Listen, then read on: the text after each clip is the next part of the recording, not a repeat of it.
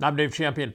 Over the last 13 months, there has been no shortage of government and media attempting to promote fear in the minds of the American people by promoting things which are patently false and in some cases absurd, such as what I'm about to share with you.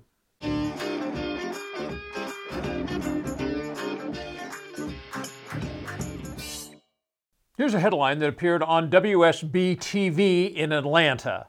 New study shows COVID 19 could hide in your brain and reactivate later.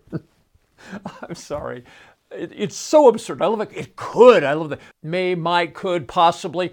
All those type of terminology. The minute you hear that in any sort of scientific, uh, alleged scientific presentation, that it may or it could or it might, yeah, you get that? Well, you know what they're saying? They're saying we don't know.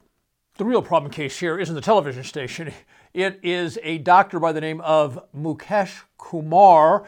By the way, that's not a medical doctor. He works for Georgia State University as an associate professor of biology. Before I get into what Mukesh Kumar said, I want to let you know that when I did some research on this, I found out Mukesh Kumar is apparently a very common name. There are quite a number of medical doctors, PhDs, uh, engineers, and so forth all across the globe with that same name. So don't get confused between this Mukesh Kumar and all the others. This particular Mukesh Kumar, the one to which I'm referring, in which the article basically was framed out on everything that this particular individual had to say. Uh, he is the real problem. He is promoting fear. He is doing it using the fact that he has a PhD in biology, that he's an associate professor, to drive fear with complete and utter falsehoods. Let me give you an example by sharing something that Kumar said in the article. Kumar emphasized how crucial it is to wear a mask and cover your nose to protect from having the virus enter there and go directly into your brain. It's kind of really hard to know what to say about that level of fear mongering based on things that are physiologically absolutely not true. So, your mouth, your throat, your nose, your sinuses. Do you know what sort of direct access viruses or any other contagious bacteria so forth have to your brain from any of those four things? If you said zero, you would be right. There is no way when something goes up your nose unless maybe it's an ice pick, to get into your brain. Okay? Viruses that go into your nose, into your sinuses, do not then go into your brain. There is no path there. It doesn't work like that. Can various pathogens get into the brain? Yes, they absolutely can, but they don't go this way. What happens is they enter your body by whatever means they enter your body, and then they get into the blood. And then through a very complex mechanism, which is exceedingly rare, they actually penetrate the blood brain barrier and get into the brain and affect the cells there. The most common example of that known to the public is encephalitis. So, is there any evidence that SARS CoV 2 virus is in the brain? Well, yeah, there is some evidence of that. You're probably aware SARS CoV 2 actually works off the ACE2 receptors on the cell, uh, the exterior of the cell. That's how the SARS CoV 2 links up with and gains access to cells. And there are ACE2 receptor cells on various exterior cell membranes of cells inside your brain. Whew, that was a mouthful. Current thinking is when you have SARS CoV 2 inside you, for those people who lose their sense of smell and taste, it is presumed at this time that it's because of the impact in the, in the area of the brain that controls the sense of smell and taste. In other words, your taste buds are working just fine, your olfactory sense is working just fine until the signal gets to the part of the brain that interprets them, and that part is compromised by the SARS CoV 2 virus. On the rare occasions that viruses get into the brain, occasionally they will cause inflammation. and Clearly, that's a bad thing. So, is there any evidence that SARS CoV 2 is causing inflammation in the brain? No. Not at all. Also, as far as Kumar's claim that it's hiding in the brain and that it can reactivate later. I mean, I read some of his statements. He acts like viruses have a brain, that they reason. Uh, he literally says, follow this, a virus is easy to detect in the lungs. It's not easy to detect in the brain. Therefore, the virus intentionally goes and hides in the brain. So, according to Kumar, viruses in general, but the SARS CoV 2 virus in particular, it knows that it can be spotted in the lungs. And so it scurries up into the brain where it then hides up in your brain. Okay, and then it's going to hang out there. Boo! It's going to reactivate later. Okay, so how much evidence is there that any of that is true? Yeah, that would be zero.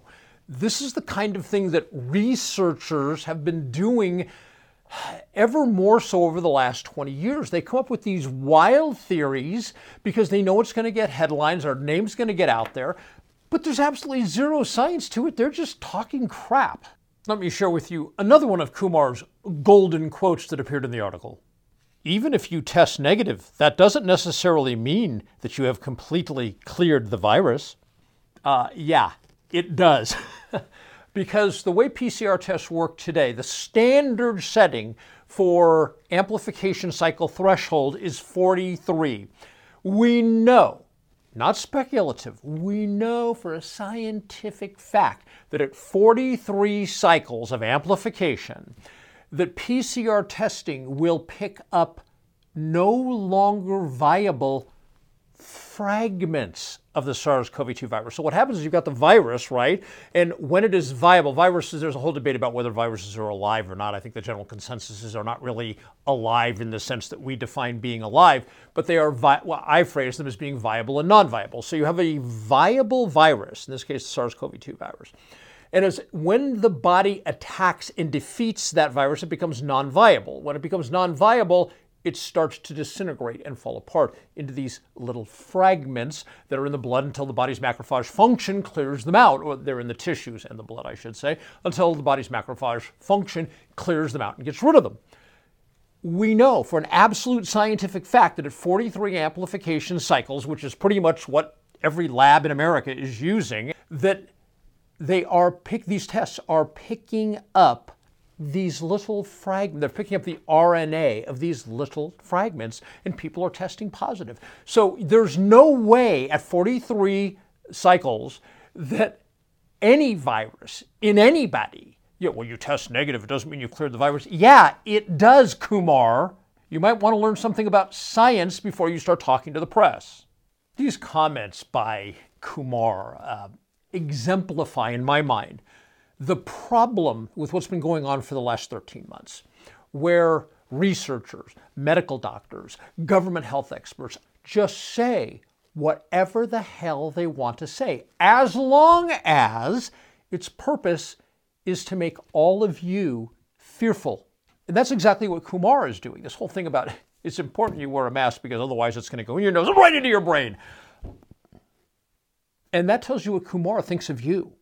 He thinks that you believe that. Uh, what I'd like to see is I'd like to see Kumar, I'd like to see his credentials removed. I'd like to see the University of Georgia remove him from his position because he has uh, abdicated the kind of responsibility that being an associate professor of bio- biology should put in place, especially when you start talking to a reporter. But this isn't about accuracy, facts, evidence. It's not about any of that. It's about scaring you. It's about saying something that's controversial so the press will report it. It's about continuing to drive more public fear. I guess the big question I have is what leads a person like Kumar to talk to a reporter and say, you know what, I'm going to say a bunch of stuff that isn't scientifically factual. I know he's going to report it because it's going to sound so dramatic and it's going to drive fear, and that's good. I really don't understand that way of thinking.